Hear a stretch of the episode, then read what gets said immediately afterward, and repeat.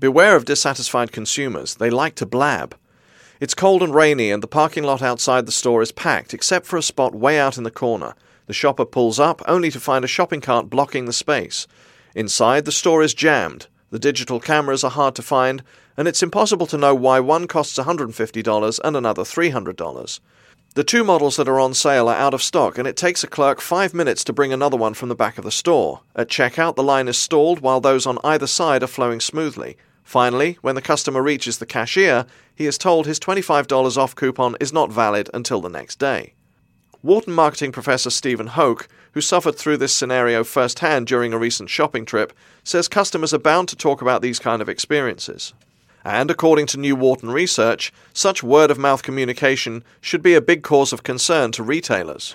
Results of the Retail Customer Dissatisfaction Study 2006, conducted by the J.H. Baker Retailing Initiative at Wharton and the Verde Group, a Toronto consulting firm, in the weeks before and after Christmas 2005, show that only 6% of shoppers who experienced a problem with a retailer contacted the company, but 31% went on to tell friends, family, or colleagues what happened. Of those, 8% told one person, another 8% told two people, but 6% told six or more people. Even though these shoppers don't share their pain with the store, they do share their pain with other people, apparently quite a few other people, says Hoch. Overall, if 100 people have a bad experience, a retailer stands to lose between 32 and 36 current or potential customers, according to the study. The complaints have an even greater impact on shoppers who are not directly involved as the story spreads and is embellished, researchers found. Almost half those surveyed, 48%, reported they have avoided a store in the past because of someone else's negative experience. For those who had encountered a problem themselves, 33% said they would definitely not or probably not return. This storytelling has even more impact on the people the story is told to than the people who told the story, says Hoch. The data is based on a survey of 1,186 shoppers. Those surveyed were asked to discuss their most recent shopping experience. Half said they had at least one problem. On average, survey respondents reported experiencing three problems on the shopping trip, during which they spent an average of $163. The top three categories of merchandise purchased were clothing 23%, groceries 16%, and electronics 12%. Paula Courtney, president of the Verde Group, says the exponential power of negative word of mouth lies in the nature of storytelling. As people tell the story, the negativity is embellished and grows, she says. For example, the first time the story is told, it might be about a customer service representative who was rude. By the time the third or fourth person hears the story, the customer service representative becomes verbally abusive. To make a story worth telling, there has to be some entertainment value, a shock value, says Courtney. Storytelling hurts retailers and entertains consumers. Why don't shoppers confront the retailer directly? If they were boiling mad, they would complain to the management during the store visit or maybe after, but they don't do that very often, says Hoch. Some people figure it's going to happen again and they can't do anything about it. They are resigned to it. But the main reason they don't complain is it's too difficult to go out of their way to deal with every service slight.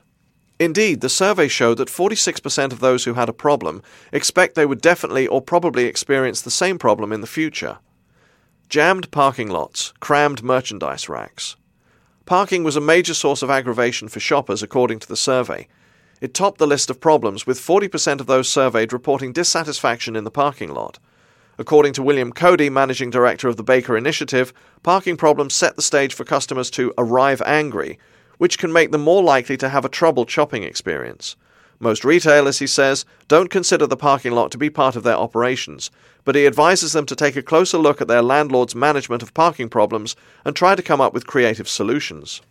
He notes that during the Christmas selling season, one mall in New Jersey hired people to wave flags indicating available parking spots at shoppers circling to find space.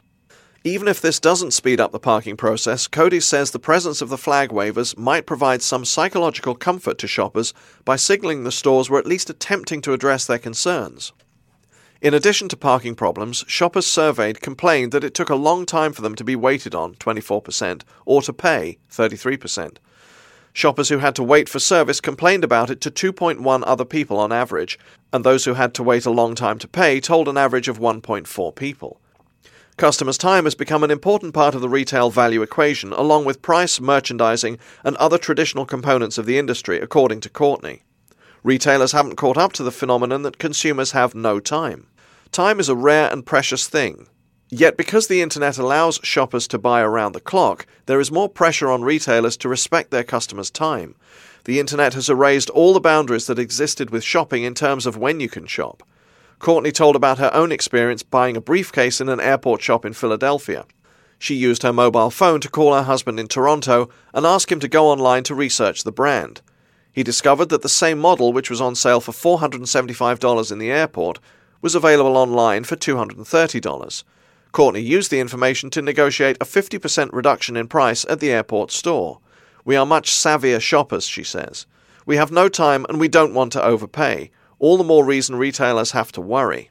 Meanwhile, she adds, retailers continue to focus on merchandise, jamming stores with inventory that overwhelms customers and cuts into the time they have to shop. According to the survey, shoppers are likely to tell 2.5 people on average about their inability to find an item because the store was cluttered with merchandise. Retailers are putting as many jeans and shirts out there as they can get on the racks. In the end, she points out, retailers will wind up reducing the price on merchandise to make up for the negative experience, eroding their profit margins. Gatherers versus grazers. According to Hoch, the survey shows some slight differences in attitudes among shoppers who were reporting their experiences at a mass merchant versus a specialty store. People who are in a specialty store are more in the pleasure seeking experience, while people going to a mass merchant are on a mission. He notes the study did not find huge differences in the attitudes of male and female shoppers, although men were more likely to complain. It's clear that males are hunters and gatherers and females are grazers and gleaners. When the male is frustrated in his attempt to get the task accomplished, he is more likely to be irritated. Females are more interested in the customer service interaction. Cody says retailers historically have paid a great deal of attention to how to satisfy the customer, but have not been too interested in finding out what makes them dissatisfied. In retail, it's hard to focus on the dissatisfied because your customers are anonymous, unlike a direct sales or business to business model. Walmart has 100 million shoppers a week, so it's hard to do.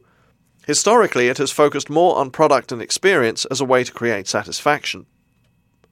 And despite the value in learning about consumer gripes, retailers have resisted asking their customers what they do wrong for fear of stirring up negative thoughts, Courtney adds. They have been reluctant to present consumers with a laundry list of things they may have experienced because it would turn people off. Retailers, Cody suggests, need to find ways to get customers to share complaints with management, not friends and family. One way is for retailers to ask customers to check a box on their credit card slip indicating they had a problem at the store. Retailers could then attempt to follow up or give the customer a phone number or web address to make their complaints directly. If nothing else, he says, it would give the customer a chance to blow off steam. That could prevent them from spouting off to others who might then embellish the experience and make matters that much worse for the retailer. Courtney recommends that retailers pay closer attention to recruitment and hiring of frontline salespeople and other workers with direct customer contact. The least trained, lowest paid people are the ones you put in front of your customers, particularly during the Christmas season. As for Hoch, good cheer goes a long way for retailers at any time of year, he says. Retailers that are responsive and friendly are more likely to smooth over issues than those that don't try to be as friendly as possible. Maybe something as simple as a greeter at the beginning of the store or at the end would help. Some people say the personal touch doesn't matter, but I disagree. Consumers, too, can take steps to head off dissatisfying shopping trips, adds Courtney. First, they should take their complaints directly to the retailer.